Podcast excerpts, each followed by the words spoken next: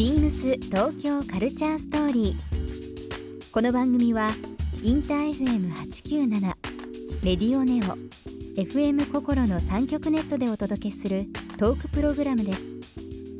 案内役はビームスコミュニケーションディレクターの土井博志。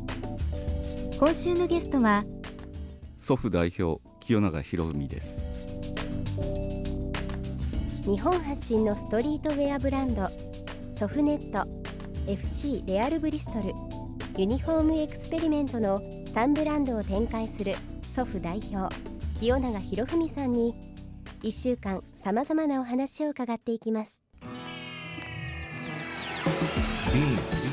BeamsBeamsBeamsTokyo Culture Story. Beams Tokyo Culture Story. This program is brought to you by Beams. ビームスありとあらゆるものをミックスして自分たちらしく楽しむ。それぞれの時代を生きる若者たちが形作る。東京のカルチャー。ワクワクするものやこと。そのそばにはきっといつもビームスがいる。ハッピーな未来をつくりたい。東京のカルチャーは世界で一番面白い。ビームス東京カルチャーストーリー。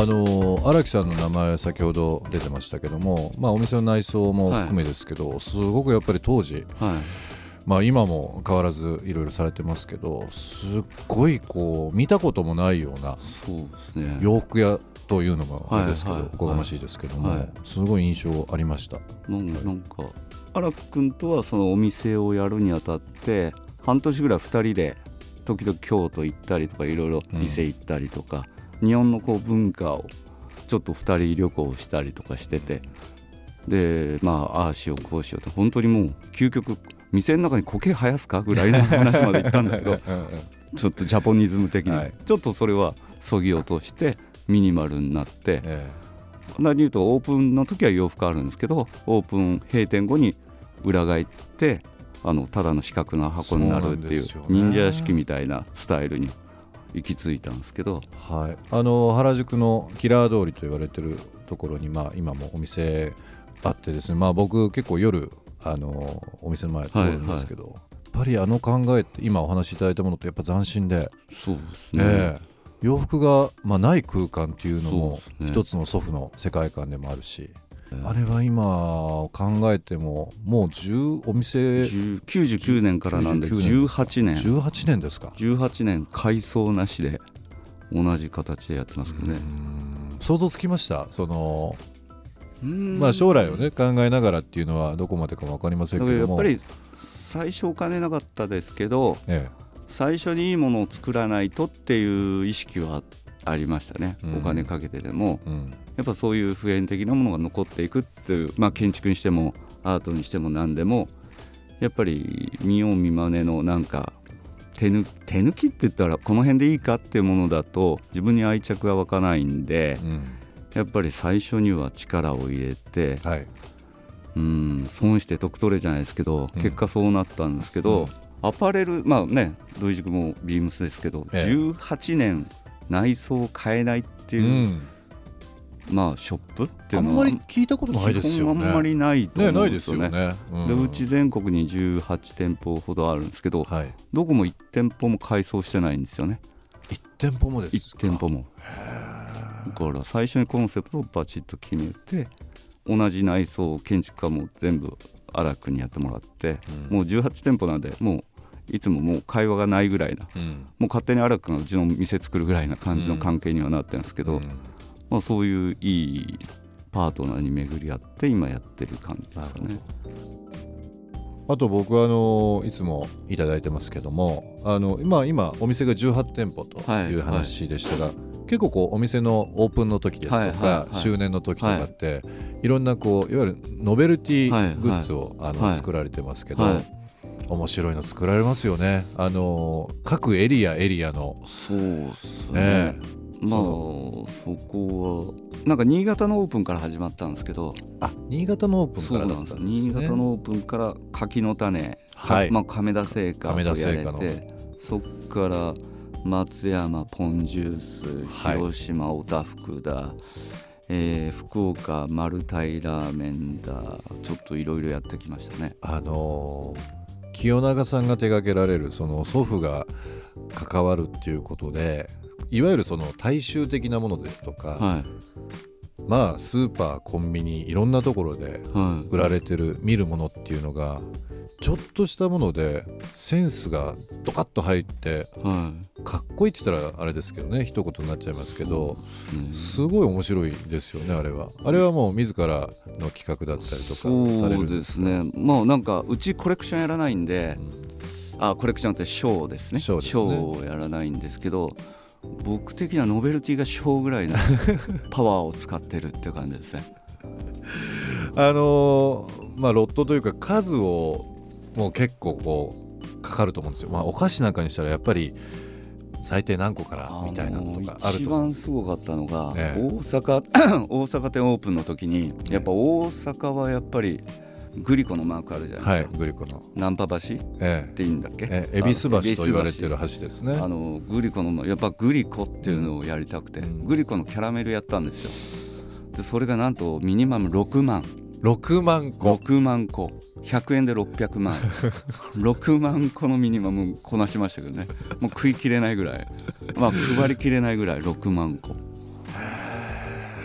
まあでもその土地土地の代表的なものを、まあ、イメージとしてはやりたいなってあるんですけど実際形にするっていうのがねすごいですよね。だからまあ今でいう、まあ、SNS もそんなにあれじゃないですけど、ん。やっぱりなんか一晩で終わるイベントよりもそういうノベルティとかに力を入れてるっていうのがうちならではの手法なのかな？PR 手法っていうのかな？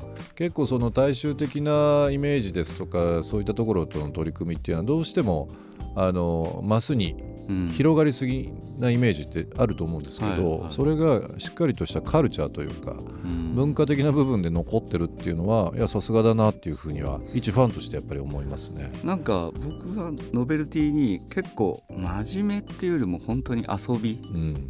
なんかバカだなって言われたいっていうか、ね。うバカだなって言われ最大の褒め言葉と思ってるんですけどなるほど。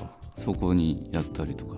え去年一昨年ぐらいスカルプ D もやったりとかースカルプ D とありましたね。スカルプ D とかアホだなと思いますよ自分でもアホだなと思うし アンファーのスカアルプンフ D ァですね。まあそういうのやったりまあ何でもいろいろちょっと気になった世相的なものをやったりもするし、はいちょっと今自分が欲しいなっていう去年とか茅野屋やったりとか福岡のおはい出汁で有名な茅野屋ですね。だけど、まあ、スタッフミーティングでみんなお出汁でしょってなったんですけど、おとうちメンズでお出汁もらってどうするみたいな。うん嫁は喜ぶかもしれないけど。だけどやっぱプロダクトとして残るものが良かったんで、うん。卵かけご飯専用醤油にしたりとか。はい、なんかそういうちょっとこう、ね。やっぱり一ファンっていうか消費者が喜んでこう家に置いてなんか喜んでもらえるような目線はしてるし村上庄司さんのあのあ吉本の醤油ことも醤油ことのはい。醤油入れも、醤油差しもありましたね。そうですね。あれは大阪のその時大阪2店舗目オープンだったんで、うん。まあ縁があって吉本さんと話させてもらって、80%ぐらい本当はあのガキ使のあの松本アウトってあるじゃないあれおもちゃのボタンあるじゃないですか、はい、ありますね。あれの祖父アウト清永アウトまで OK もらってたんですけどえあのテレビ局側が NG が出まダメして、が、あ NG が出ました。はい。僕もあれ事務所に置いてましてたまにあの部下をするときに押したりしますけどね。まあ、ちょっとそんぐらいノベルティはね面白がってやってノベルティ一つ、まあ、いわゆる非売品ですけどそういったものも祖父の世界観として認知されてるっていうのはすごい面白いですよね。ビームス東京カルチャーストーリー番組では皆様からのメッセージをお待ちしていますメールアドレスは beams897 アットマークインター FM.jp ツイッターはハッシュタグビームス897ハッシュタグビームス東京カルチャーストーリーをつけてつぶやいてください。またもう一度お聞きになりたい方はラジコラジオクラウドでチェックできます。ビームス東京カルチャーストーリー。明日もお楽しみに。